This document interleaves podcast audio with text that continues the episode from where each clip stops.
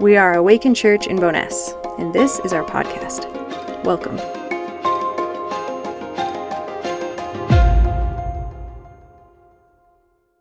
Hi, everyone. We are, as you can tell by our worship set, we're at the end of our Daniel series and we're flirting with the beginning of Advent, which is a fun place to be. And since we've reached the end of our series on Daniel, that means I get to do one of my favorite things in life, which is to go back and narrativize a bunch of things into a digestible set of themes and arcs and ideas. So if you've done what I've just did this week and listened to our entire series on the Awaken podcast, now available on Spotify, there's a fun new intro and everything. Um, this may feel like review, but if you just come to church once a week or maybe once every three weeks, ideas might fall through the cracks and you might miss some things. I barely remember what happened in my life two weeks ago, never mind like two, three months ago when this series started. So let's go back to the beginning. Excellent. I found this fun timeline online from a WordPress from Pastor Glenn, which I think is really funny. Never call me that. If you come to me at the end of this as a bit and you're like, hi, but th- that's not funny, don't do that. But yeah, so we mentioned briefly that Daniel was written during the period of the Seleucid Empire. So, who were the Seleucids? Well, in Daniel proper, we've started with Babylon.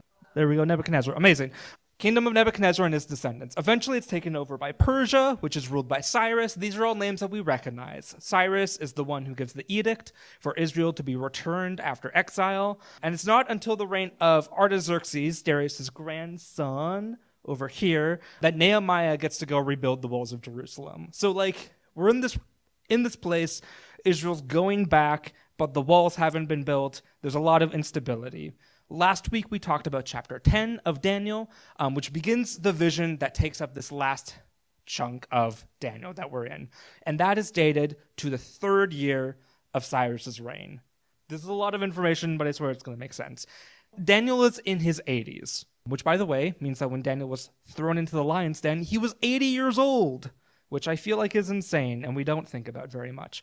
So, literally, we are here we're with Cyrus in Persia, um, but historically, we're not here. We're actually in the future from here on the next slide. Daniel's written about that period, but historically speaking, we're here. So Persia gets overthrown um, by this little guy you may have heard of called Alexander the Great. He comes through, basically conquers the entire European world.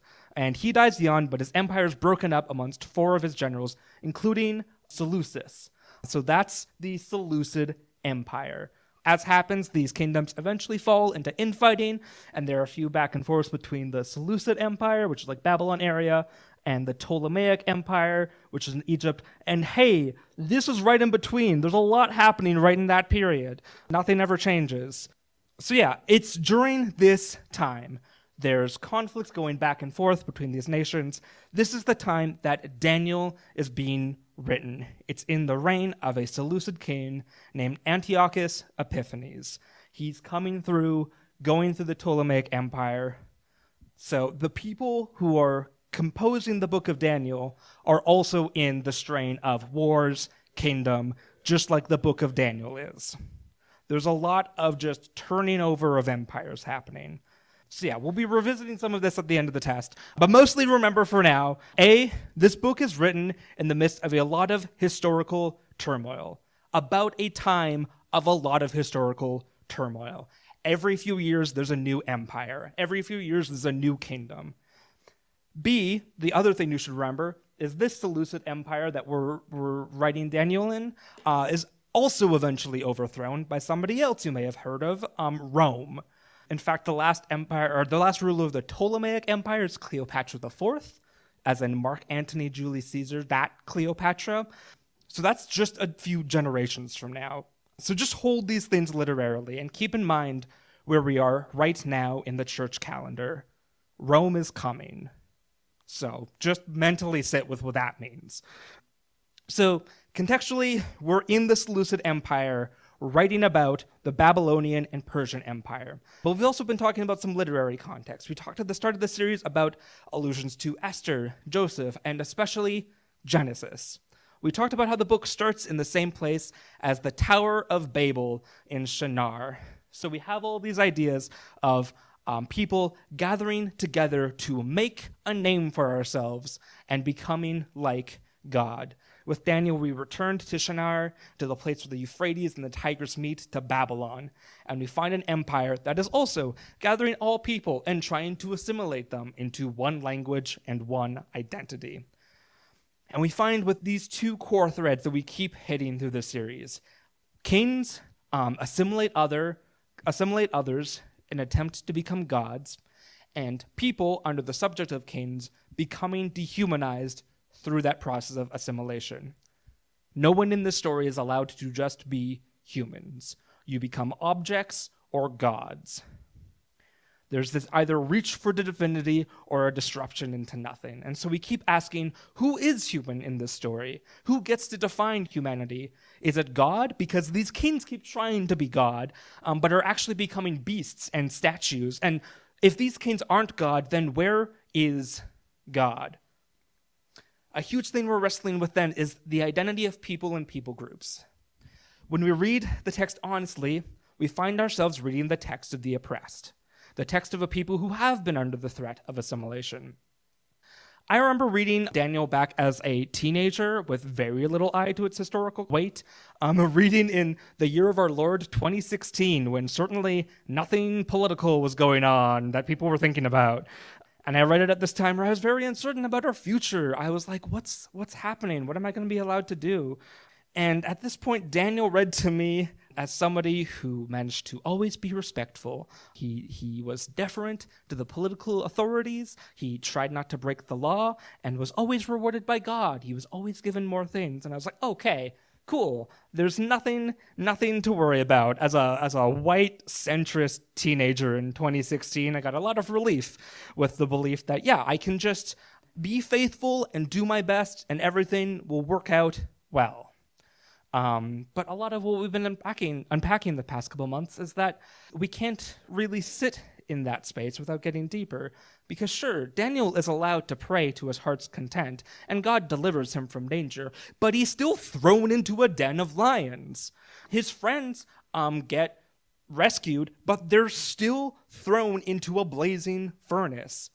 This is not a negotiation with Empire. The Empire's actively hostile. And just because Daniel isn't picking up a gun in this story doesn't mean he's not practicing radical resistance the entire time. This is not the cozy story of Daniel being apolitical and getting a lot of success. This is a story about Daniel exposing the folly of emperors and being put in the firing line again and again and again and surviving miraculously by every sense of the word. There's comfort in this story, but it's not comfort for the people who sit idly by and do nothing. It's a promise of future rest for the people in the midst of active struggle.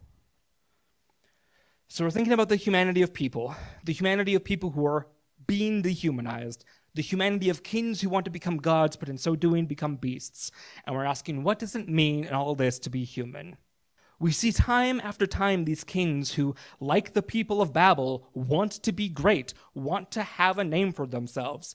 But we, as readers of the story, know that their greatness is limited. Daniel is not the story of one empire and its success. It's the story of Babylon and Persia and the Seleucids. All of these empires are playing the same script over and over and failing. These empires want to become great, become known, but the through line of the story is not these empires and their greatness. They keep collapsing, they keep falling apart, making way for the next empire. The through line of this story is Daniel, an indigenous man in occupied territory. Daniel outlasts all of these nations. Daniel is the only one in the story who sees and understands. The kings are haunted by dreams and spectral hands, and only Daniel can interpret them. In a story intrinsically asking who is human and who holds power, we constantly find the kings wanting to become gods powerless, at the whims of Daniel's interpretive ability and history's sweeping apathy towards these meager empires. And I think this is profound as people studying the Bible today. I, I think about the number of people like myself in 2016 who have struggled to interpret the Bible. In the back half of Daniel, we're diving deep with all this apocalyptic, insane imagery. And year after year, we've talked about how people lament about how quote unquote incomprehensible the book of Revelation is. But once you stop speaking from your um, kind of white perspective, I guess, um, actually listen to the voices within the text, the voices of the oppressed and occupied, the imagery in Revelation feels totally obvious. Here's empire, here's occupying forces, and here's the hope of restoration. Only Daniel, only the one not obsessed with forging his own divinity, only the one who is aware of his own history, his own culture, his timeliness, as we were talking about um, before, he's the one with the ability to grieve, to lament, and to hear and see the actual story. This is the story of kings who are so bent on dehumanizing others that they have forgotten how to be human and have become deaf, blind, and stupid. And so with Daniel, we've been seeing this cycle turn over and over again. There are always kings, and there's always an empire. And the troubling thing about reading Daniel today is thousands of years later, we, we kind of look around, and the forces of dehumanization have not quieted. This story, this script has not ended. We've mentioned an aside to the series, talking about what it means to be human, the rising scare of AI and what that means for humanity, what it is to be human. If you've talked to me a lot through the past few months, you may have heard me rant about the writer and actor strikes this season. This is a small example of how modern empires are dehumanizing people, but it helps illustrate the point. For the first time in generations, the Writers Guilds and Actors Guilds of Hollywood have struck at the same time, totally shutting down Hollywood productions. And what were their demands? Essentially, the end of dehumanization. So, um, the, the brief summary is um, with the rise of streaming services like Netflix and Disney Plus that we're all aware of, actors and writers were effectively being told to work for free. Streaming numbers were not made public, so studios could just kind of announce, hey, we've decided that this show isn't doing as well as we want, and just cancel it and act on a whim. For example, Warner Bros. CEO David Zaslav this weekend canceled the release of a totally finished um, Wiley Coyote movie it was completely finished, and he just said, It's not coming out. We've axed it. We're getting a tax write off from it. This is the third film he's done this to. Completely finished works of art made by a bunch of people collaborating together who are never going to see the fruit of their work and also never get the residuals and income from the amount of work that they've put in. And people also aren't getting any residuals from streaming services because of how these new these systems were. There are no deals in place to ensure people are actually getting paid for them continually. So, you know, you watch hundreds and thousands of hours of The Office and Friends on Netflix, but nobody's actually getting profits for those except the company. The people who wrote those shows not getting any money of them. Overall, the Writers Guild of America were asking for an additional 0.18% of studios' revenues. The studios, for months, refused to give that much. They said that was an uh, absurd and ridiculous demand. And one studio, in, insisting on not paying that out, actually made a statement that the end game for this strike is to allow things to drag out until union members start losing their apartments and homes. We would rather that people starve and become homeless than lose a fraction of our income. So we're still we're still in dehumanizing empires. This is still just a thing that's happened. On the next slide, we're going to find out, talking about AI, yeah, the Screen Actors Guild had a similar demand because it's been coming out that Disney productions, instead of, well, when they hire actors, um, are just doing full body scans of their extras and just generating CGI puppets so that they don't have to pay their actors anymore and can just have CGI puppets. So this is a movie that came out on Disney Plus like a week or so ago. See these people in the front row are very real and look at these people in the row behind them. That, those aren't real people. This is an actual movie that came out. This is happening right now. Yeah, we are fully just replacing the creative element, the human element all of it. Studios are like, we don't want to deal with people, we want to deal with objects. So everything's going to be digitized now. Yeah, finally, the, the strike started in May, and studios finally caved to demands for the writers in September and the actors this past weekend after months of actively losing money just because they didn't want to give out a meager 0.16%. So the kings still think that they're gods and everyone else is just beasts and objects to them. And this is just one minuscule facet in the vast array, vast array of ways that our modern world has tried to dehumanize us. Because there's just so much going on, and we just become numb to it. I've had this is like the, the mid 20s anxiety, but I've had so many conversations recently with people who are working like nine to fives and come home and they've been mindless for eight hours and they just come home and want to be mindless in a different way. And it's just, there's so much going on. There's wars, there's genocide. And rather than become mentally engaged for four hours, we just tune out and become numb. And this is the goal of Empire. In Canada, we talked about the fraction of ways that empire is dehumanizing people. We've talked about there's active war and oppression going on currently in the same space where this book was being re- um, written, the book of Daniel. We've been acknowledging our own active participation in systems that have erased indigenous peoples on our own land. Um, but to actually reconcile with that takes a lot of work. It takes time and space and the ability to rest that empires refuse to give anybody because we're not people, we are objects. And so, all of that to say is that the question that we in the modern age, like Daniel asks, is where is this going? Where is God? This cycle just keeps happening. People keep getting dehumanized. People keep getting oppressed. War keeps happening. Where is the hope here? Where is God in all of this? We've heard a number of stories recently about people trying to tell us where and who God is. We've been talking about in this series, and even before this series, about people who have tried to tell us in the church who God is. And the Kayla's talked a few times in this series about places where the church has given us limited view of humanity. That to be fully human, we have to reach a certain standard of beauty or significance. Or how we've been told over and over that our harshest critic is the voice of God.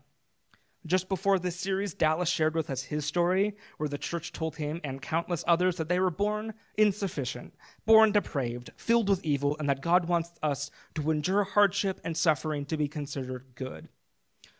Or we'll look at stories like the stories in Daniel of kings domineering over people, sending the enslaved into a fiery furnace, and we'll say, yeah, that's our God. That's what God looks like. But the kings in Daniel are gods forged in the image of empire. They're statues who do not see, who cannot hear. And hanging over the study of Daniel is our own colonial history, the awareness that our church, not awakened specifically, but the church political, has legitimated and officiated the subjugation and assimilation of indigenous peoples, all while swearing that this was God's way. So many people are telling us who God is we're looking at empire and saying, this is God, right? I'm reminded of an early scene from the new movie that just came out, Killers of the Flower Moon, where Leo DiCaprio's character is reading from an indigenous children's book, um, actually to try and understand how to like best oppress these people the first teaser for this movie intercuts this reading with all the white men in the film who would smile and make friends and then swoop in to steal indigenous Osage land and rights as he reads, Can you find the wolves in this picture? What is a wolf and what is God? These men who try to become God become beasts. Who are the wolves in this picture? Where should we look? How do we be human? These are all the questions that we're asking. Babel keeps going on. Babel is still today. Empire is still today. This just keeps happening. So, this is the anxiety that we're feeling at the end of Daniel. These mounting questions and concerns, this increased stress of this just keeps happening. If every empire is just replaced by another empire doing the same script, subjugating the same people, what's the point? Where does this end? Is life just a struggle against forces that aim to dehumanize us? And if so, what then is the point in being human? What's the worth? Where actually is God? And are we just to endure these cycles forever? How long? How long? How long? We aren't given a lot of peeks into Daniel's interiority, but here towards the end, we see that he is very tired. We've been talking about the back half of this book and how he's describing these vivid, horrific um, visions of beasts and kingdoms, and they shake him. Um, in Daniel 7:28, he says, "My thoughts troubled me greatly, and the color drained from my face." In 8:27, he says, "I Daniel was exhausted and sick for days. Then I got up and again carried out the king's business. But I was astonished at the vision, and there is no one to explain it." Is that not what being alive in like the 21st century is like? I look outside, I see horrific things every day. I go on Twitter, um, I get depressed, and then I go out and I do the king's business, but like no one is around to tell me what's going on. He's seen images of the truth of empire. It can become easy to become complacent, to lie down and let empire roll over us, but these visions keep the horrors around him fresh. He sees the beasts for what they really are, but they do exhaust him. Before this final set of visions, he's been mourning for three weeks. How long, O Lord? And so he receives this long final vision. And I'm not going to go too into detail because it's really overwhelming and um, uh, but essentially, Daniel sees the history that we just talked about play out. He sees the splitting of an empire into north and south. He sees the Seleucids and the Ptolemaics, and it also makes us think of the north and southern kingdoms of Israel. But there's this abstraction of fact and fiction as the text becomes apocalyptic, and it moves from the Seleucids and the Ptolemaic infighting into an image of Antiochus Epiphanes, who I mentioned right at the start. I told you he would be back.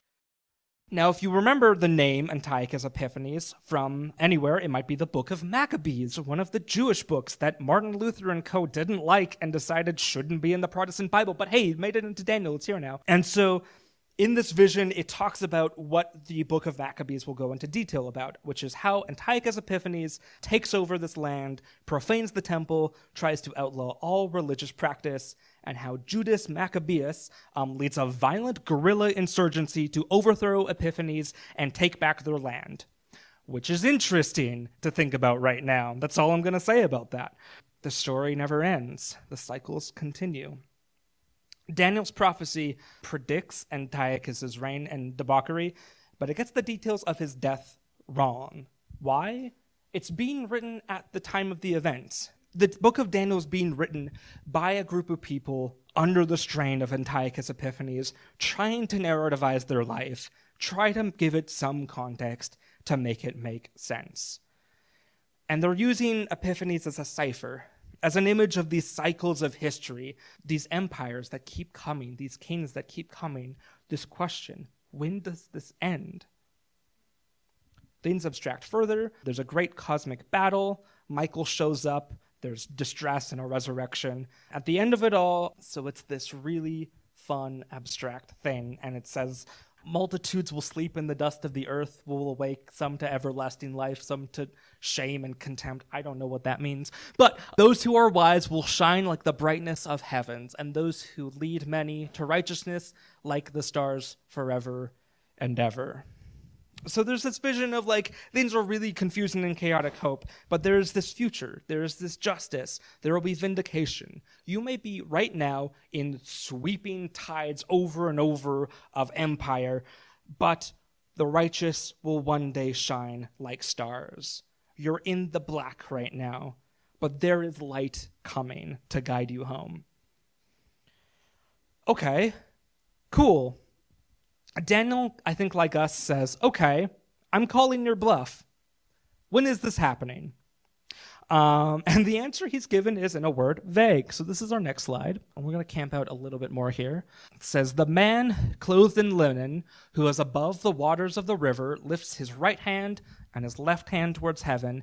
And I heard him swear by him who lives forever, saying, It will be for time, times, and half a time. When the power of the holy people has been finally broken, all of these things will be completed.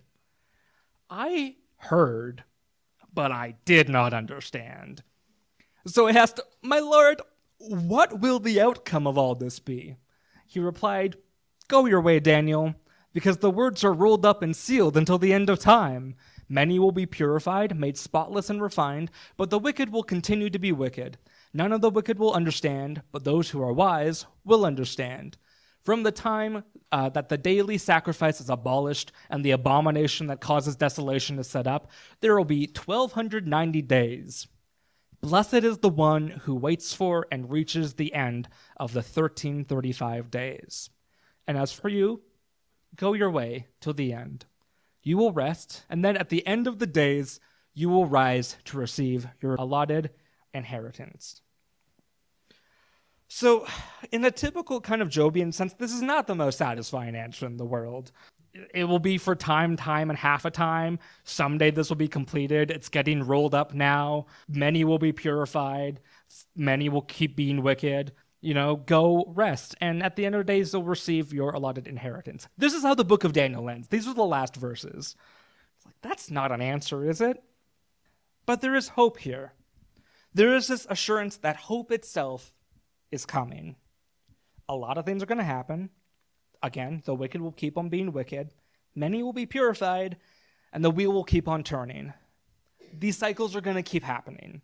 Empire's going to keep happening. Kings, we're still going to see them. We're still going to see awful things even in the year of our Lord 2023. But there's something out there. The bit here that I get hung up on is this idea Blessed is the one who waits and attains to the 1335 days. Three and a half years. That's what the time times half a time is, apparently.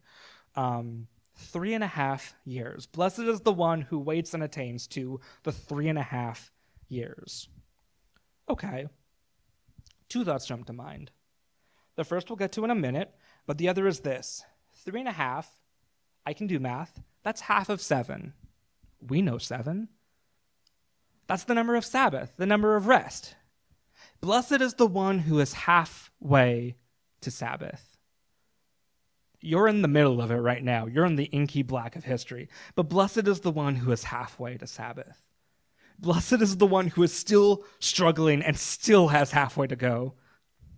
Blessed is the one who is in the thick of it, in the dark. This feels to me in the same tenor as the Beatitudes. Blessed is the one who mourns, not because mourning in itself is a great, exciting thing, but because the one who mourns will receive the comfort they yearn for. Blessed are the ones who are in the pitch black of night, who are overwhelmed and don't understand, who are struggling not to be numbed by the constant push of history, not to be desensitized, dehumanized by every new empire. Something is coming you're on your way, you're halfway there. And those who wait will see empires finally overthrown and look up in the night and see the righteous shining like stars. This is a lot of heady, abstract stuff. So let's bring this home. Because the other thought upon hearing three and a half years was to think, hey, where was I three and a half years from now? It's fall of 2023, so three and a half years ago, I was, oh, spring of 2020. A really famously good time. I personally was already well into the middle of things um, when the novel coronavirus hit.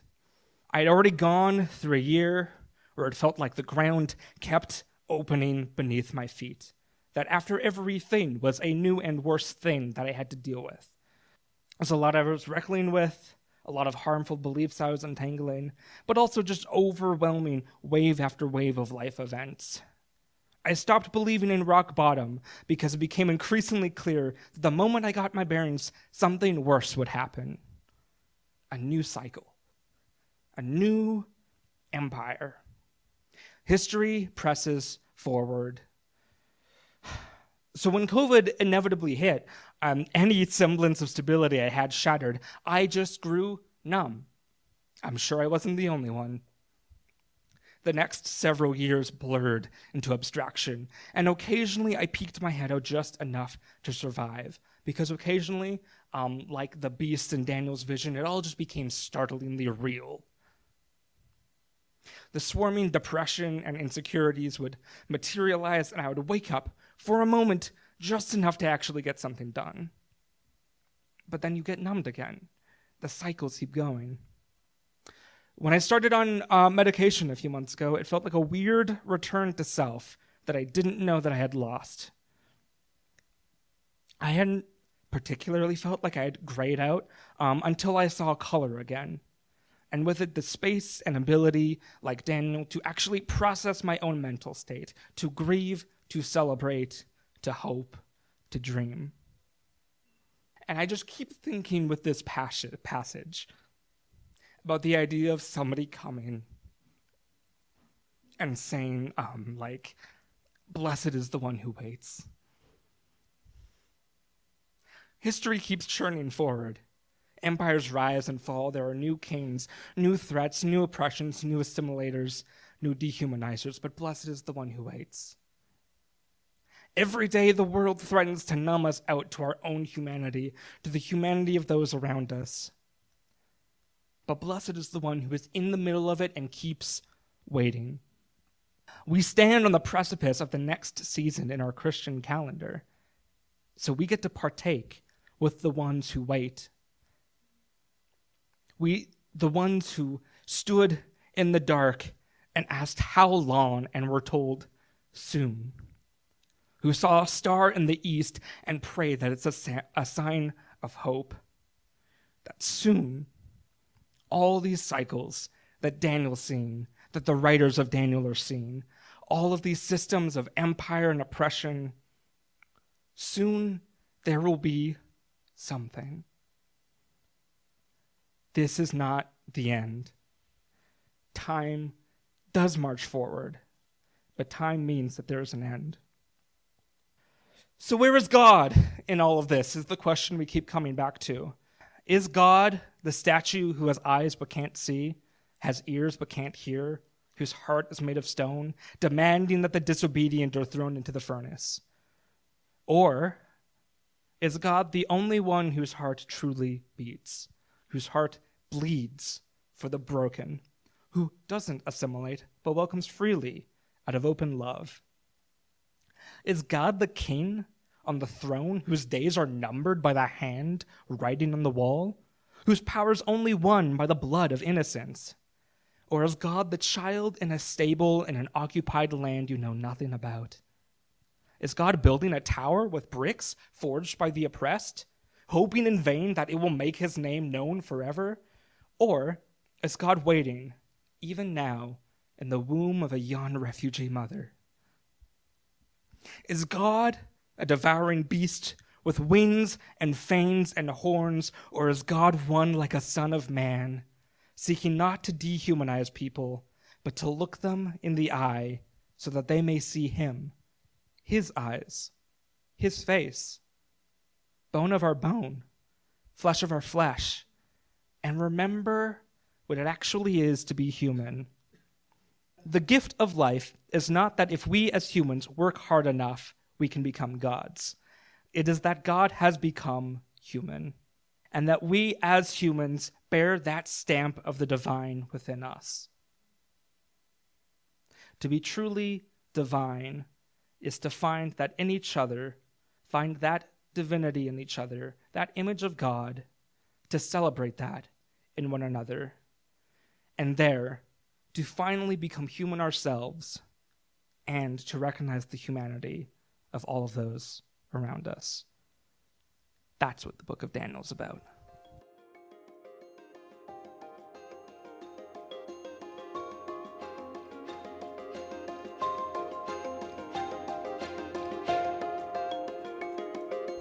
Awaken Church is located in Mohkinstsis, specifically the neighborhood of Bowness. Most of us are settler descendants who have benefited from the legacy of colonialism and forced assimilation, which continues to harm the people of this land. We are committed to reckoning with our history and taking action towards reconciliation as envisioned by Indigenous leaders and knowledge keepers. Treaty 7 was signed not so long ago between the sovereign nation of the Blackfoot Confederacy, the Stoney Nakoda, the Tsuut'ina, and the Canadian government we honor that at the heart of the treaty was a dream for a shared future, and we wholeheartedly believe in this dream. For information on who we are and how you can support the work of Awaken, check us out at awakenchurch.ca. We are also on Facebook and Instagram at Awaken Bowness.